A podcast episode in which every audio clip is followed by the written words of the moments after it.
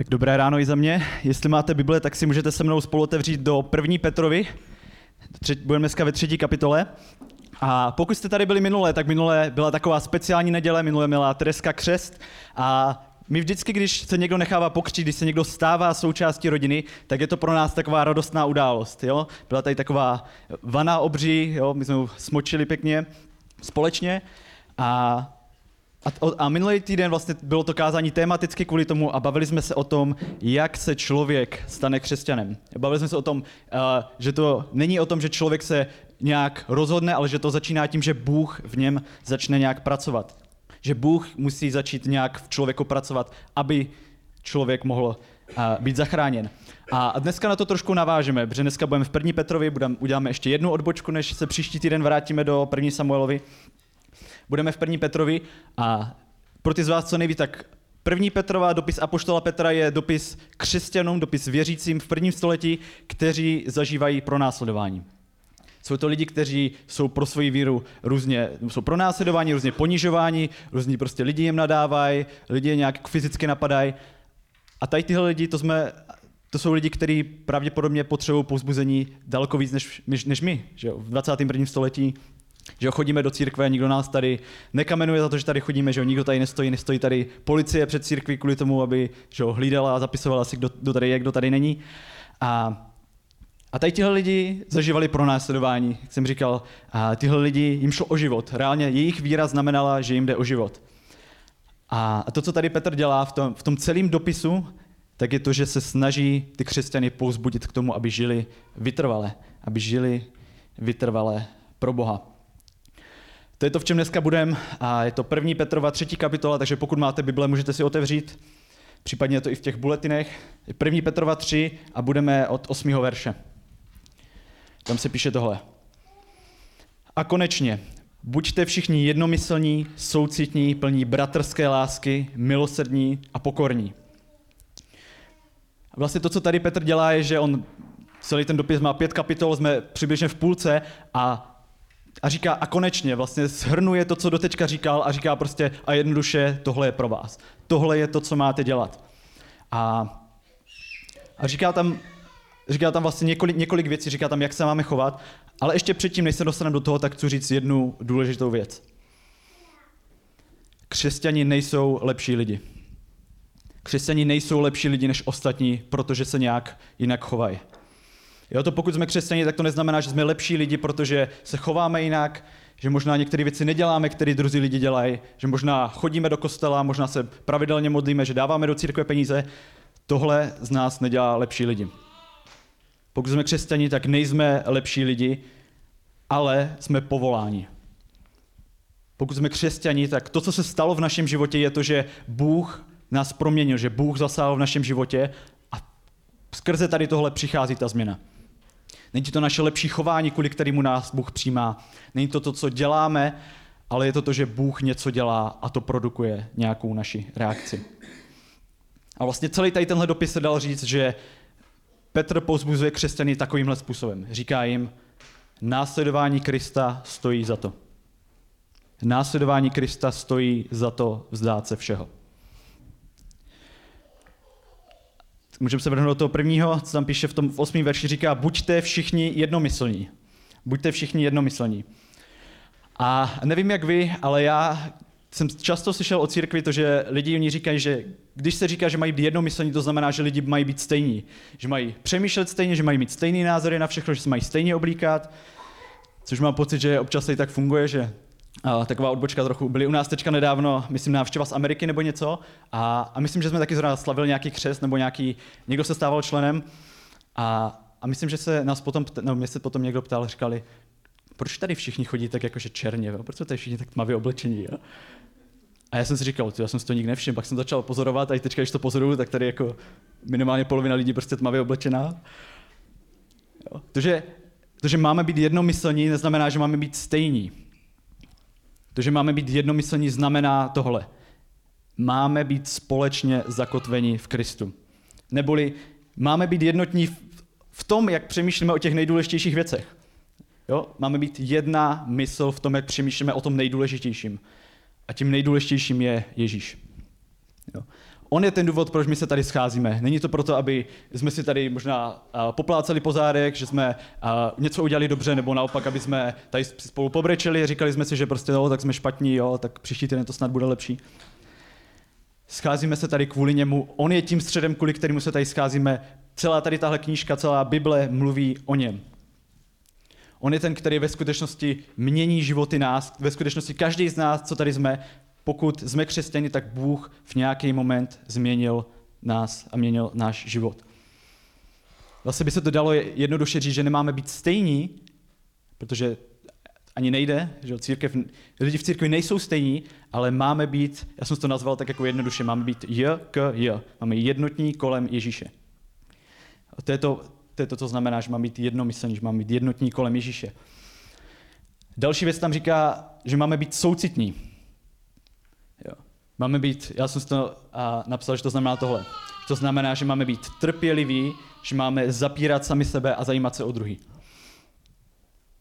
A možná nám tady tohle někdy nedochází, ale to, aby jsme mohli mít soucit s druhýma lidma, tak znamená, že se o ty lidi nejdřív musíme zajímat. Že jo? Že jo? Těžko, mám, těžko budu mít soucit s někým, s kým se nebavím. Že jo? To se možná jednoduše se buduje, že jo? budu soucitný s někým, ale nepodívám se na něj.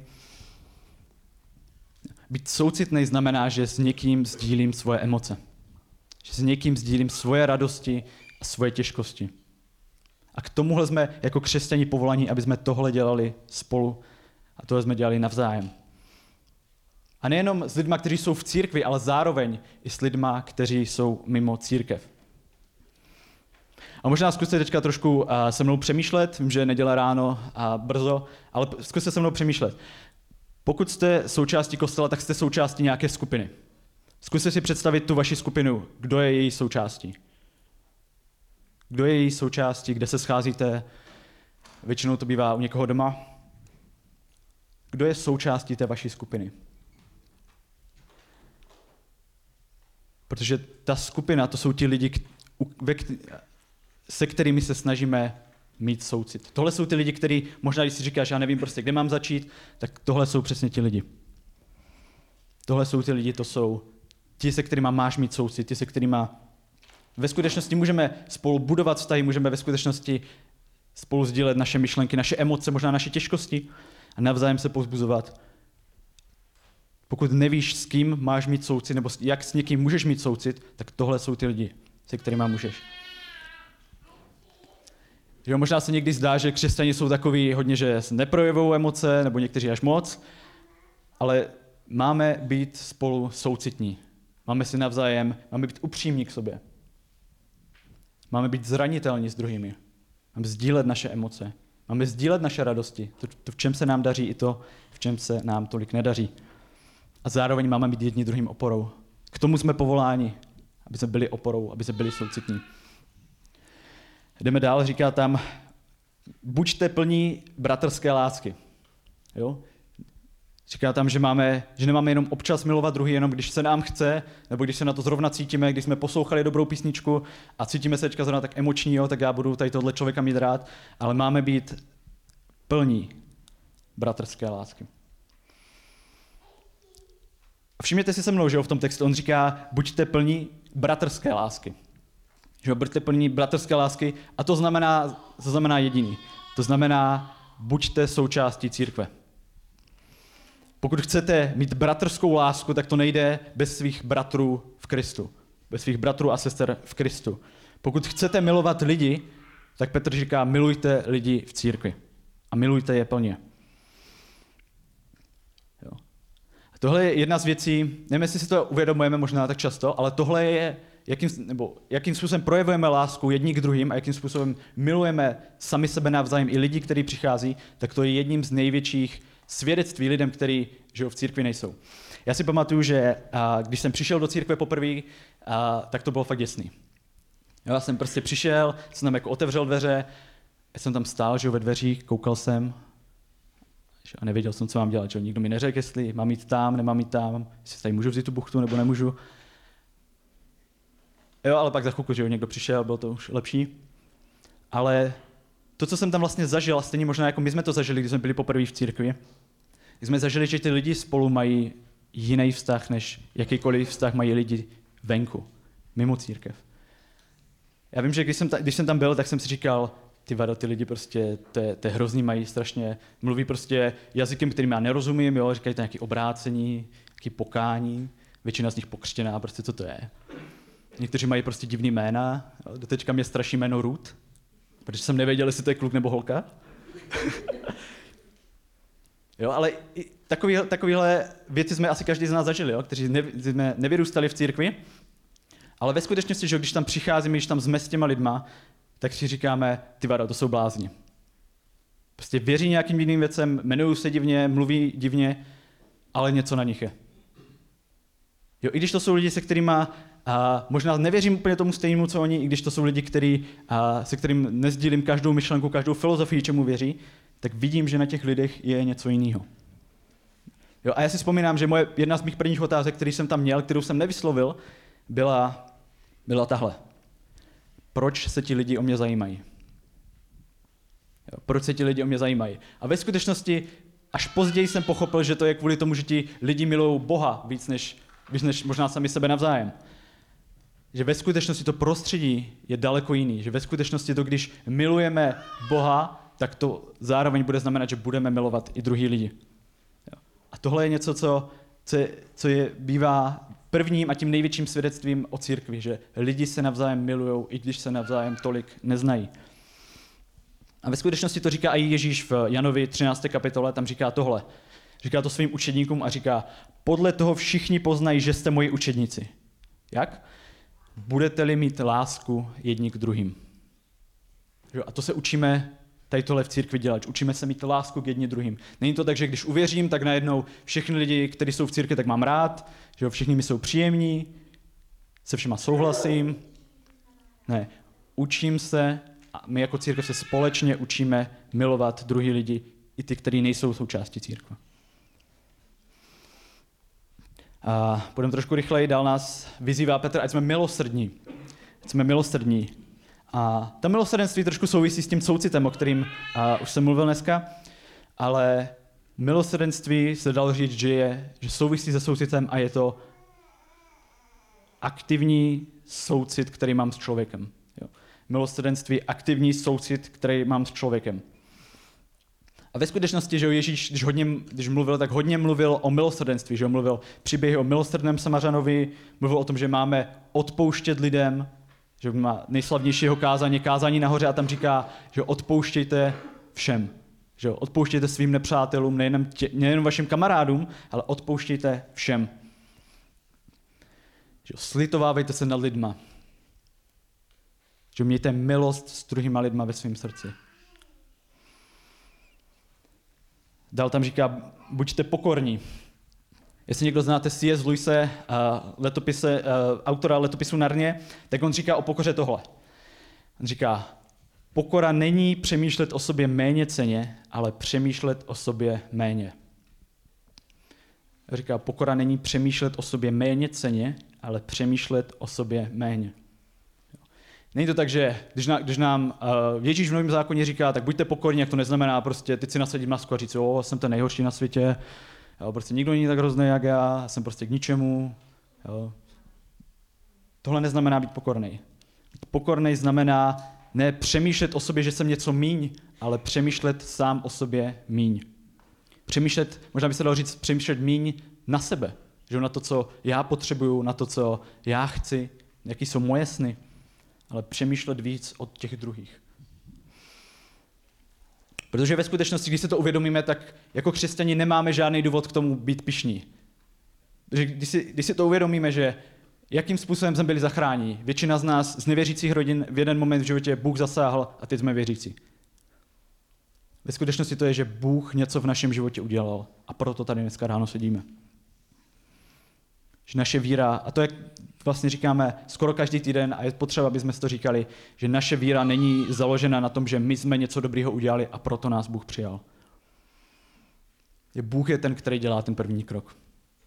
Bůh je ten, který nám dělá ten první krok, který nám odpouští, který nás povolává. A pokud Bůh takovýmhle způsobem jedná s náma, pokud Bůh je ten, který to iniciuje, který se rozhodl nás zachránit, a není to na nás, že my jsme se sami rozhodli zachránit, tak nemáme se čím chlubit před druhýma lidma. Nemáme se čím chlubit na to, že jsme křesťani, nebo že možná jsem uvěřil v 15 a ne ve 25. Nemáme se čím chlubit, pokud jsme křesťani, protože Bůh je ten, který začal to dílo v nás. Můžeme se posunout dál, půjdeme do verše 9 a tam se píše tohle. Neoplácejte zlým za zlé, ani urážku za urážku, ale naopak žehnejte. Vždyť k tomu jste byli povoláni, abyste jako dědictví obdrželi požehnání. A tím se dostáváme k dnešní hlavní myšlence, takže pokud si píšete poznámky, tak si to můžete napsat dneska. Hlavní myšlenka toho kázání a toho textu dneska je tahle. Jsme povoláni žít jinak, protože máme naději, která slibuje tu nejlepší odměnu. Jsme povoláni žít jinak, protože máme naději, která slibuje tu nejlepší odměnu. Jo, Petr, když tady, když tady mluví a říká, neoplácejte zlým za zlé urážku za urážku, tak ve skutečnosti to, co dělá, je, že se vrací zpátky k tomu Ježíšovu kázání nahoře. Protože přesně tady tohle tam Ježíš říká. Jo, a říká tady, že jo, neoplácejte zlý za zlé, urážku za urážku, ale žehnejte. Neboli to, co tím říká, je buďte jiní. Pokud jste křesťani, pokud jsme křesťani, tak jsme povoláni být jiní. Jsme povoláni být jiní. Jo? A jak já jsem říkal na začátku, a Petr tady tohle nepíše křesťanům, který si v pohodě žijou celý týden, chodí do práce, pak v neděli přijdou, jsou, jsou prostě spolu v církvi a všechno je šťastný. Jo? Tohle jsou lidi, kteří kvůli svoji víře jsou pronásledováni. Tohle jsou lidi, který, kterým kvůli jejich víře je, je možná lidi šikanují. Jsou to lidi, kteří zažívají těžkosti, které lidi uráží. A těmhle, přesně těmhle lidem Petr říká, těmhle lidem neoplácejte. Těmhle lidem nezlořečte, tak jak oni to dělají vám. Těmhle lidem neoplácejte to, co oni říkají vám, ale naopak žehnejte. Neboli by se to dalo říct takhle. Pokud o vás někdo bude mluvit špatně, tak vy o něm mluvte dobře. Pokud vás někdo bude urážet, tak nejen nevracej mu to, nebo prostě a nedívej se na něj, ale mluv o něm dobře. Mluv o něm pěkně. Jakoby to je ta mentalita, se kterou Ježíš přichází a kterou my, i my jako křesťané máme. Nemáme oplácet, protože i nám Bůh ne, neoplatil to, co jsme si zasloužili. Ve skutečnosti máme, a, a je to těžký, že jo? Pokud, pokud budeme sobě upřímní dneska ráno, tak je to těžký. Je to těžké, když nám, když nám někdo uráží, když nás někdo nadává, tak tomu člověku nevrace to samý. Jo. Ale to, že to, k čemu jsme povoláni, je to, aby, aby jsme se tady tohle učili, aby laskavost bylo to, co lidem vracíme a ne hněv. Že aby jsme lidem dávali lásku, i když nás nenávidí. Aby jsme k lidem byli milosrdní, i když oni k nám milosrdní nejsou. Ve skutečnosti v té předchozí kapitole Petr eh, říká tady tohle. Říká, k tomu jste přece byli povoláni, neboť i Kristus trpěl za vás a zanechal vám příklad, abyste šli v jeho šlépějích. Abyste šli v jeho šlépějích. Já vám řeknu ještě takový příběh jeden dneska. My jsme byli s klukama, s eh, Vaškem, Danem a Joshem jsme byli před pár měsícema jsme byli na Slovensku na konferenci a, a stala se nám tam takový incident. Bylo to asi hodinu před, před večeří, tak jsme si řekli, že si zajdeme na hranolky nebo nějaký prostě jídlo do restaurace. A prostě přišli jsme tam nějaké restaurace, která byla kousek a přiš, přišli jsme tam, sedli jsme si prostě hnedka naproti že jo, baru, tam prostě stál takový týpek za tím barem jo, a tak se na nás prostě koukal. A jsme si říkali, ty co je? Jsme čekali tak jako nás vidí, ne, tak půjde za náma. Tak jsme takhle třeba 10 minut čekali, než za náma přišel a už nám to bylo jako blbý jsme říkali, to tak asi jdem, ne? Ale zůstali jsme tam sedět, ten borec přišel fakt po deseti minutách, ten nás koukal. Co chcete? Já mluvil slovensky, to nebudu dělat. Co chcete? Tak tam po nás hodil jídelní lístek, ale říkal, že, že moc nevaří. Jo, takže, ale ři, pak jsme za ním teda přišli, nebo on za námi přišel po dalších pěti minutách, asi taky úplně prostě zamračený, jakože to po něm chcem. A přišel za náma a, a my jsme mu řekli, že chceme hranolky. Tak úplně, obrátil očima a říkal, jo, skoro jako by říkal, prostě já to nebudu dělat. No, a tak potom naštvaný teda odešel prostě do kuchyně, tam byl asi 15 minut, 15 minutách přišel ještě naštvanější, prostě to před, náma, před nás hodil prostě jedny hranolky. Jo, a co bychom tady v tomhle, co by se tady, no, my jsme měli takhle, my jsme měli fakt velký hlad, jo, nebo já jsem měl velký hlad, kluci taky, že jo, co byste v téhle situaci dělali? Že jo, možná tohle není tak drastická situace, když vás někdo uráží, že jo, ale co v téhle situaci bychom měli udělat, jo? Neoplácet zlým za zlé že, a žehnat. Ale ty hranolky taky nebyly nic moc, já už prostě, vlastně nevím, proč jsme tam vůbec chodili, ale pak došlo na placení, samozřejmě Borec kartu se nedá platit, že jo, a já jsem byl jediný, který tam má hotovost, takže jsem musel platit, ale došli jsme do toho momentu, kdy jsme měli tomu borcovi zaplatit. A to, co si vlastně, to, co by bylo spravedlivé, je, aby jsme tomu člověku vlastně žádný diško nedali, aby jsme to dali prostě na cent přesně, protože si nic jiného, že ho nezaslouží. A já vím, že jsem v ten moment přemýšlel nad tím, si říkám, to je přesně ono. Říkám, o to větší diško musíme dát kluci. A říkáš, to je jedno, to jsou tvoje prachy. ale, ale já jsem si říkal, možná to v tom člověku nic nezmění. To, že mu prostě dáme, nevím, 10 euro diško, nebo kolik jsme mu dali, nevím. Možná to v tom člověku nic nezmění, ale změní to něco v nás. Jo? Znova, to, k čemu jsme povoláni, je dávat lidem to, co si nezaslouží, protože stejně tak Bůh jednal s náma, když nám nedal to, co si zasloužíme. Jo. Ve skutečnosti to, když jsme povolaní, jak se píše tady v tom textu, tak jsme povolaní k novému životu. Že jsme povolaní jednat jinak, jsme povolaní žít jinak, žít aktivně pro Boha. Jak, jak píšeme, nebo jak se píše tady na těch buletinech, co máme na té přední straně, tak tam máme, že chceme žít pro Boha se vším a ve všem. A možná dobrá otázka je, která, která vlastně k tomu napadá, je proč. Že taková základní otázka, proč. Proč bychom jako věřící tady tomuhle měli věřit? Nebo proč bychom jako věřící měli tady tohle dělat? Jo, proč bychom měli prostě uh, s lidmi jednat tak, jak si nezaslouží? Proč by, proč by se tady tohle všechno měli snášet? Jo, že možná Ježíš to zvládl, že Ježíš byl Bůh, my nejsme. Že proč bychom my tady tohle měli snášet? A ve skutečnosti na jiném místě v Novém zákoně se píše tohle. V Římanům se tam píše, Mám totiž za to, že utrpení nynějšího času se nedají srovnat s budoucí slávou, která na nás má být zjevena.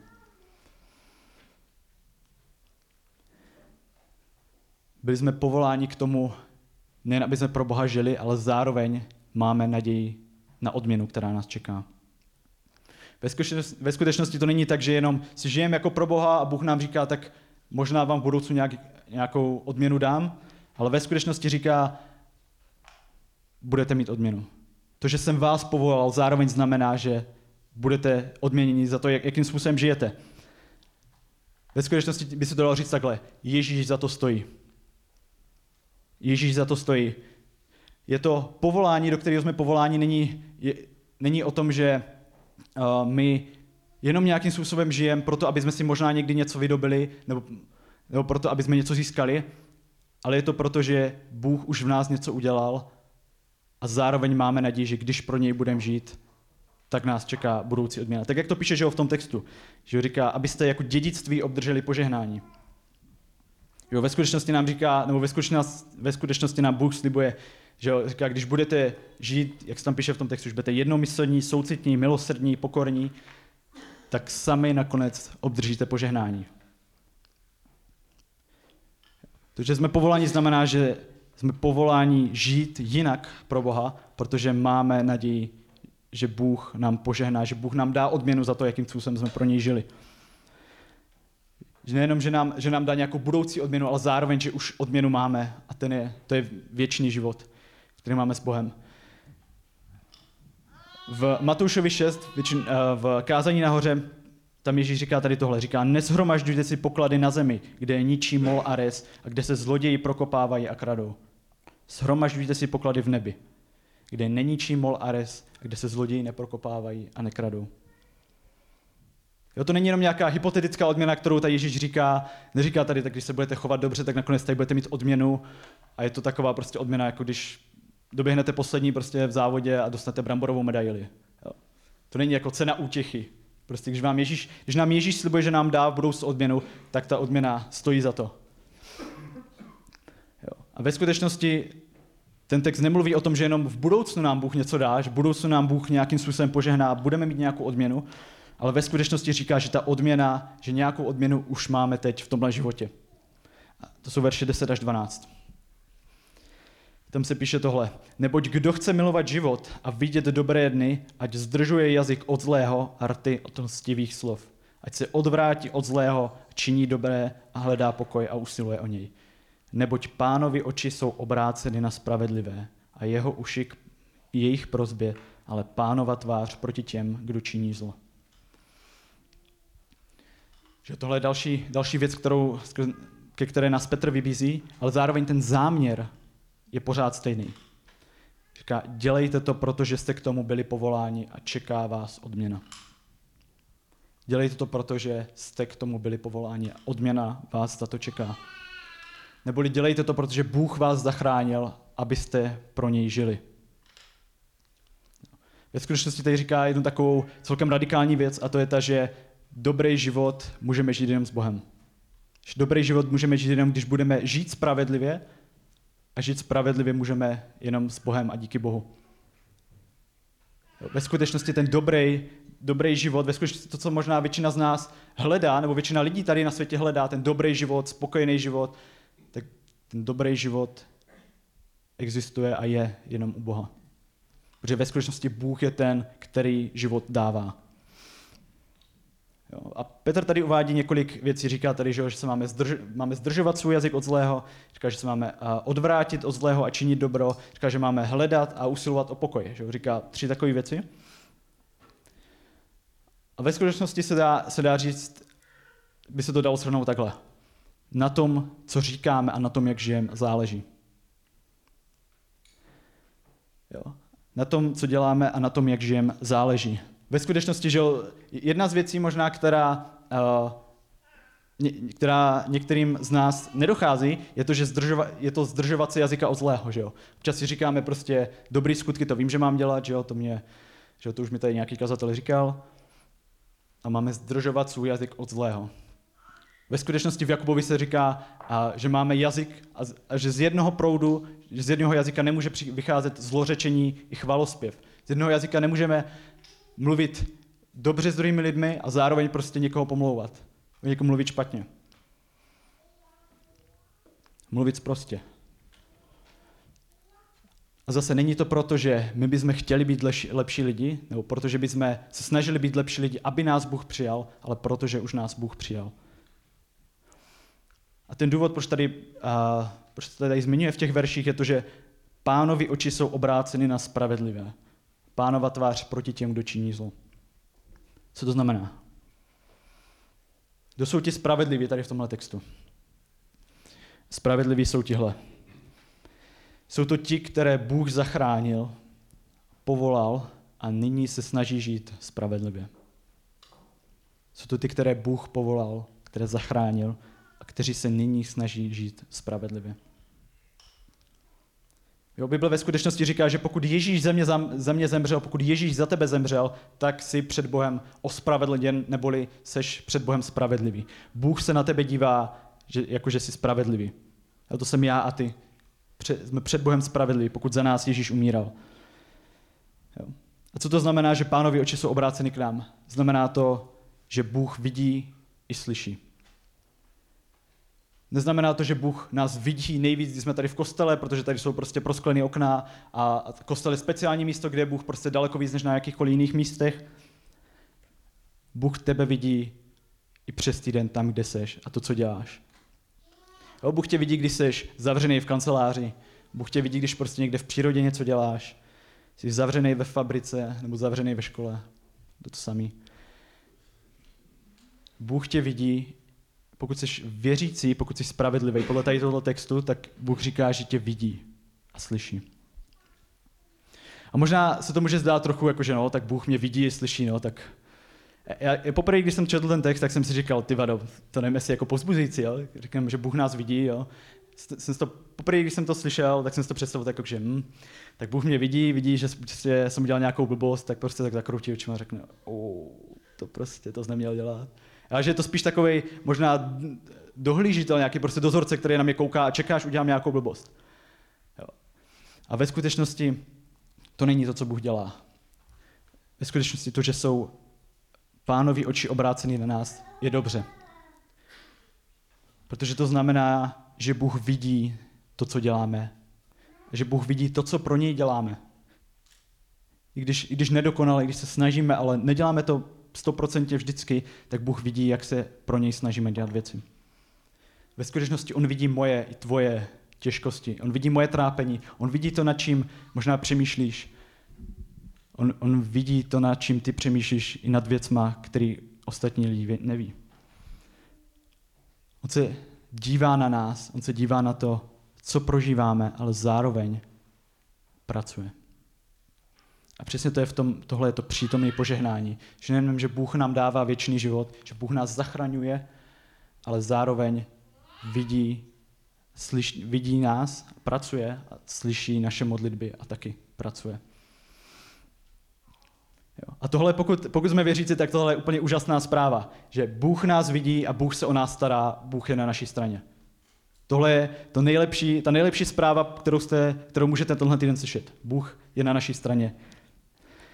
Ve skutečnosti Bůh se nad náma sviloval a nejenom, že nám zaslibuje nějaký požehnání v budoucnu, ale říká, že nám požehná i teď. To je ta největší radost, kterou můžeme mít i tenhle týden, tuhle neděli. Bůh se o nás zajímá, Bůh nás má rád. Jo. To, že Bůh slyší naše modlitby, ve skutečnosti neznamená, že by nám vždycky dal všechno, za co se modlíme. Neznamená to, že nám Bůh vždycky dá, když se budeme modlit za nějakou konkrétní věc, takže nám to Bůh musí dát, protože říká, že nás slyší. Ve skutečnosti Bůh je v tomhle spíš jako rodič. Spíš jako rodič, který, když vidí svoje dítě, tak se prostě nakloní že, svoje ucho. Nakloní svoje ucho ke svýmu dítěti a poslouchá. A stejně takhle Bůh slyší naše modlitby. Stejně tak Bůh slyší a vidí to, za co se modlíme a to, co potřebujeme.